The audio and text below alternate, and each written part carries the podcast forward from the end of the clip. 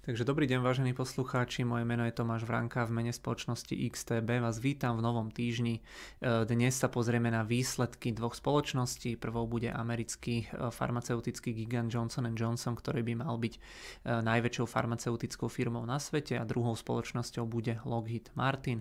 Obe tieto firmy majú spoločné to, že výsledky zverejňujú dnes. Obe tieto firmy tie výsledky už teda zverejnili, sú dlhodobo oblúbené, ide skôr o také konzervatívnejšie hodnotové tituly ktoré majú vybudované silné značky, nečakajú sa od nich nejaké extra veľké prekvapenia a mnoho hlavne konzervatívnejších investorov má tieto firmy vo svojom portfóliu, takže e, sú to dlhodobo naozaj veľmi, veľmi obľúbené firmy. E, začal by som teda ako vždy aj týmto disclaimerom, ktorý hovorí, že